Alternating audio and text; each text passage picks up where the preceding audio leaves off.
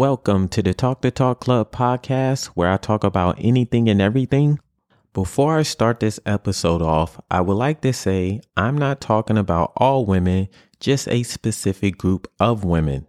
And I usually shy away from topics like this because I know I'll be called a womanizer, Andrew Tate lover, and of course, a rapist.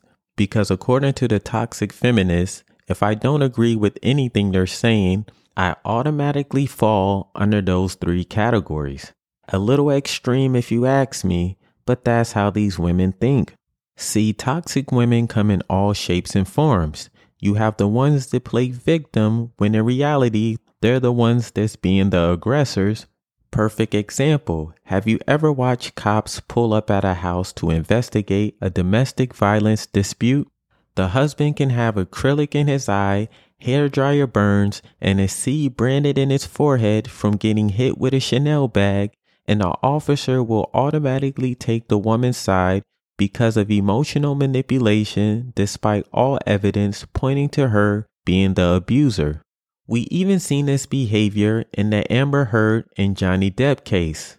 At first, everyone believed she was the victim because her ability to cry on cue and play the helpless damsel in distress but then we found out she was spreading her cheeks like a 4th of July hot dog bun while hovering over the bed and using his pillow as her personal toilet. And I don't know about you, but I've never been that mad at anyone ever in my life. Think about the process you have to go through to do something like that. Buy some Taco Bell, stand around for 5 to 10 minutes, climb on top of the bed, prop yourself up in the right position, pretend you're a bear in the woods, then defecate all over someone's pillow. And the jury was so disgusted when they heard this, they didn't even take a lunch break. See, that's white woman crazy because a black woman would have simply set the house on fire. What about the Jonah Hill situation with his ex girlfriend, Sarah Brady?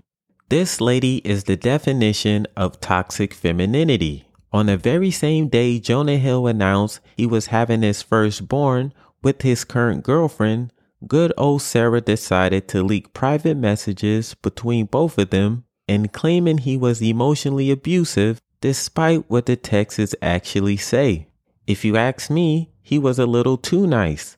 I would have said, Listen here, you gaslighting, surfboard riding, self centered, nonsensical person who believes a relationship doesn't involve sacrifice, but only doing what you want while disregarding your partner's feelings.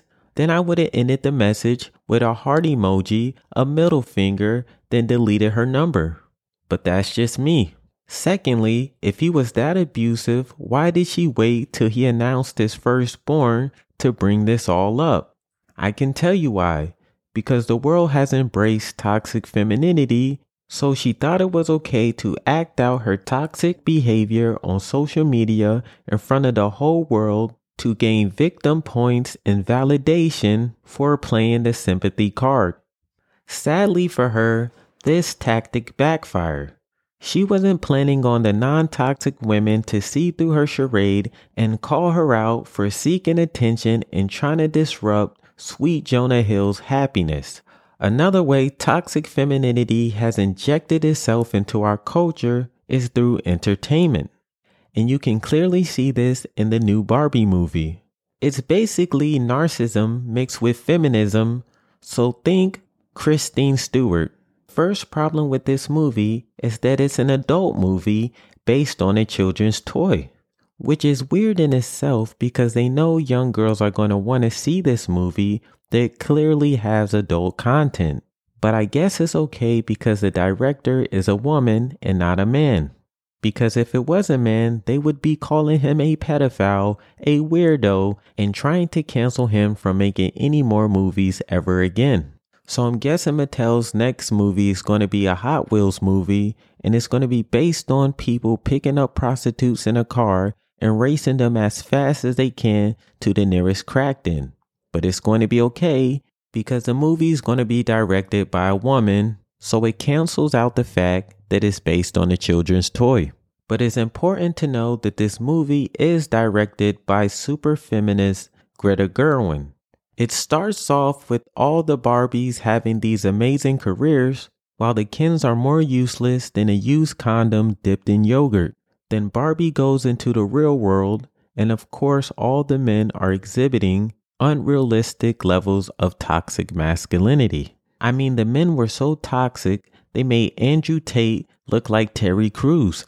And at the end of the movie, all the Barbies realize they're better off without the Kens. So I'm assuming they're starting some kind of lesbian matriarch because once all the men are gone, all there's left is strap ons and rainbow socks.